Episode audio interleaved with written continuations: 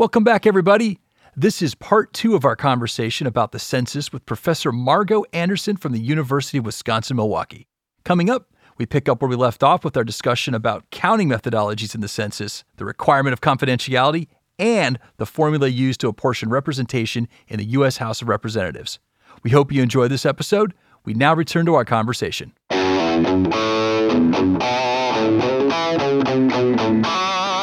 One of the most fascinating things about this to me, uh, the, the history of the census, was the counting methodologies that they implemented over the course of the years that the census has been around. And so, you know, they used to use heads of family counts, they used estimations by locals to try to get a better idea for remote counties and remote towns and things like that. But, Professor, can you tell us about some of the history's evolution of the counting methodologies that the Census Bureau has used over the years?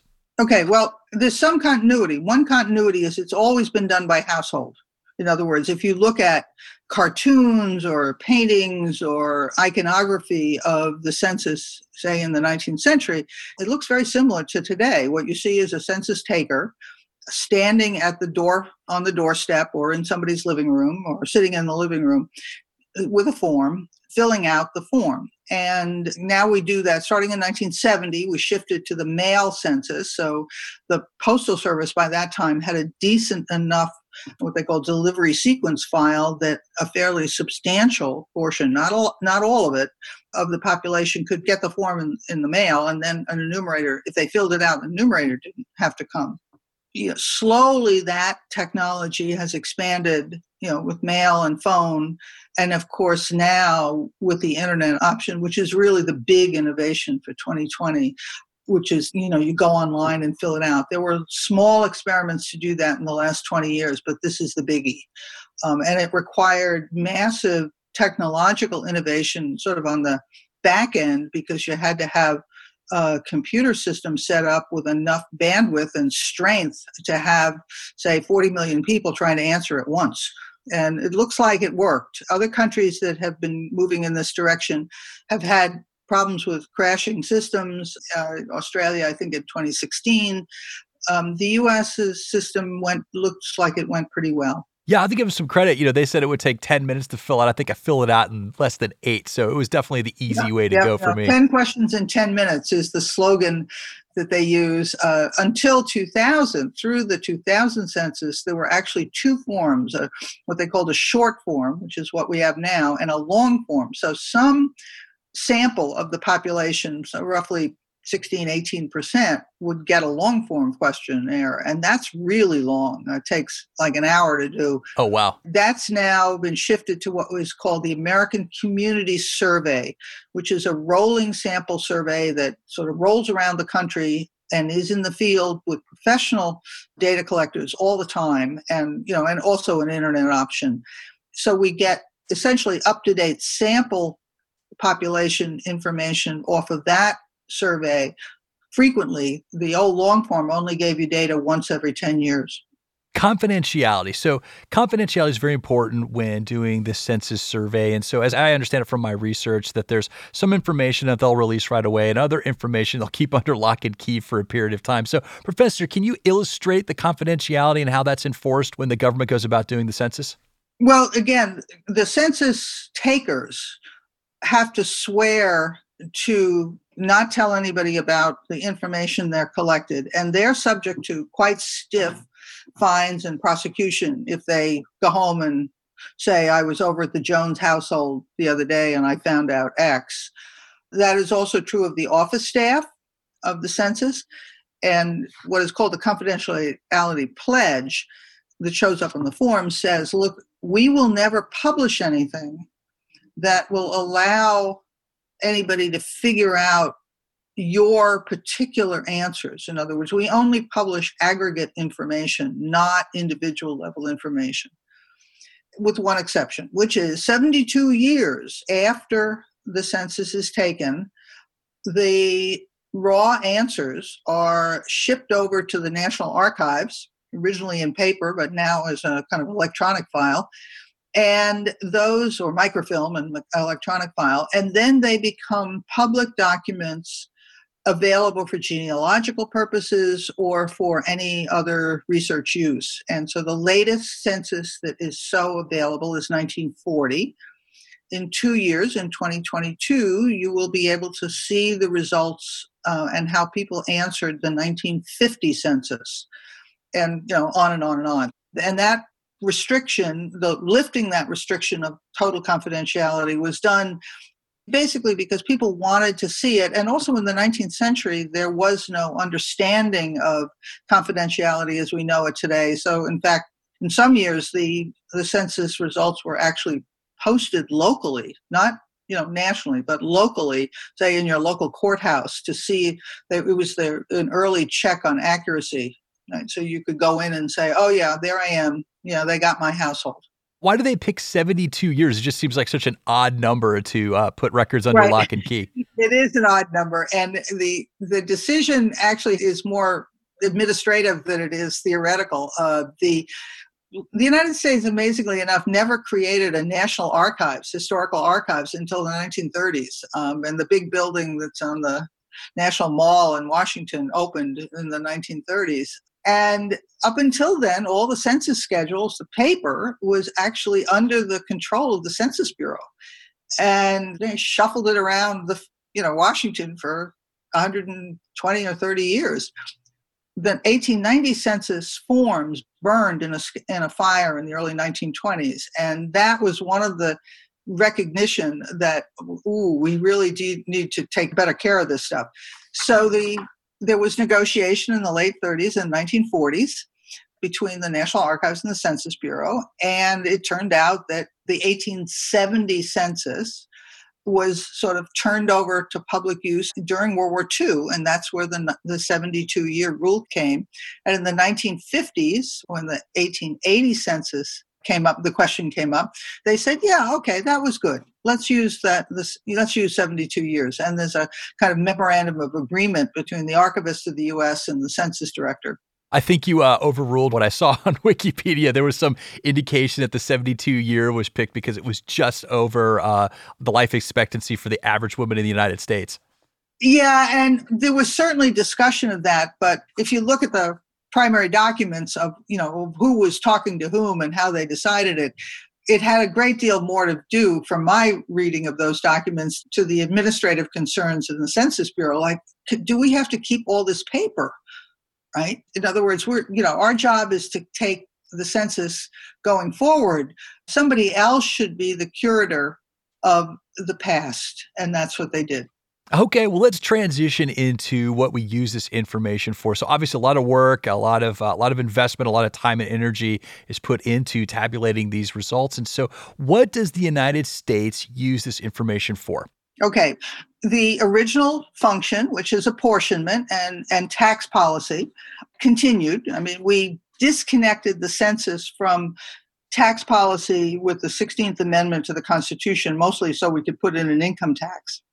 But we're still doing that. In other words, you know, starting with the very first census, we take every 10 years, we redistribute political power among congressional seats, state legislatures, all the way down to the local government level based on census numbers. We use it for redistricting, in other words, the geographic carving up of the, the places that a representative will represent.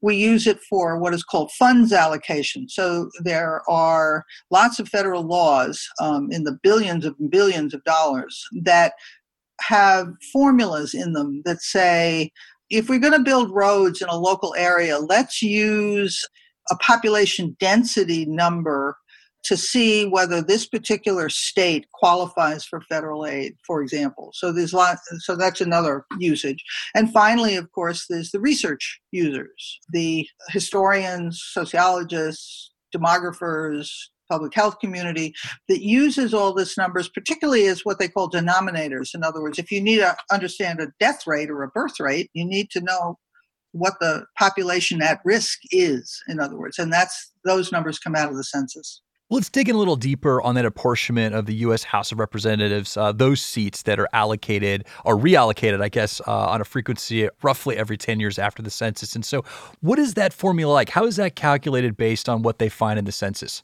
Okay. Uh, amazingly enough, the Congress actually has changed the apportionment formula several times over the course of the history of the country. What? Uh, Politicians uh, do that? oh, yeah.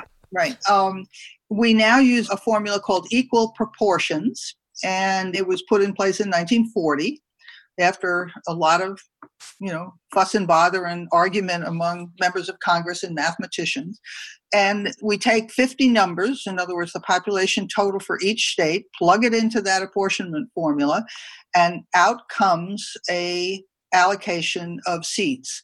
Now, the tricky problem for congressional apportionment or any legislative apportionment is what do they call fractions. So, if you're allocated, you know, if, if that division, if you will, gives you 2.5 seats, right? Do you get two or three? Right? Oh, and that's interesting. what over. Uh, do you truncate the fractions? Do you round up, round down, and so forth? And so, what we now use is one that gives a state an additional seat if the fraction is greater than the square root of two. oh wow, wow, that uh, yeah. that's getting a little complicated. Yes, it does. Right.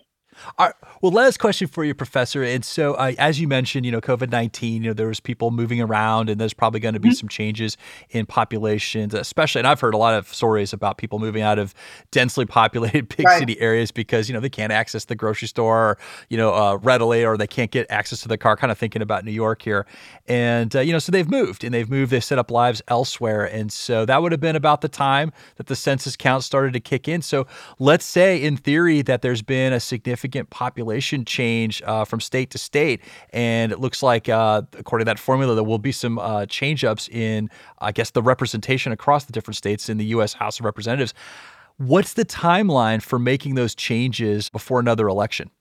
Again, the statute that governs reapportionment right now mandates what is called an automatic process. In other words, they, there was a controversy in the 1920s where Congress, for the only decade in the history of the country, didn't reapportion. So we actually used the 1910 reapportionment until 1932. That was a problem.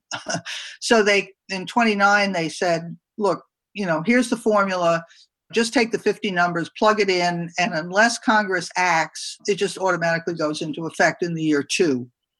So that's the current system. So if the Bureau puts out the numbers by the end of the year, in some ways, nothing needs to happen. The issue, though, is that the Constitution gives the authority over apportionment policy to Congress. In other words, the last section of Article 1, Section 2, Paragraph 3 says that the census shall be taken in such manner as they shall by law direct. Now, if Congress gets those numbers and is unhappy with them, then it's up to the political branches to sort of figure out what to do. Whether to say, look, we did the best we can, let's just move forward, or to, in some ways, introduce affirmative legislation on a variety of issues. Let's slow it down. Let's do some evaluation of the data. Let's change the apportionment formula. You know, any all sorts of things are possible at that point. And frankly, because we're where we are in the counting process, we on, honestly don't know what's going to happen.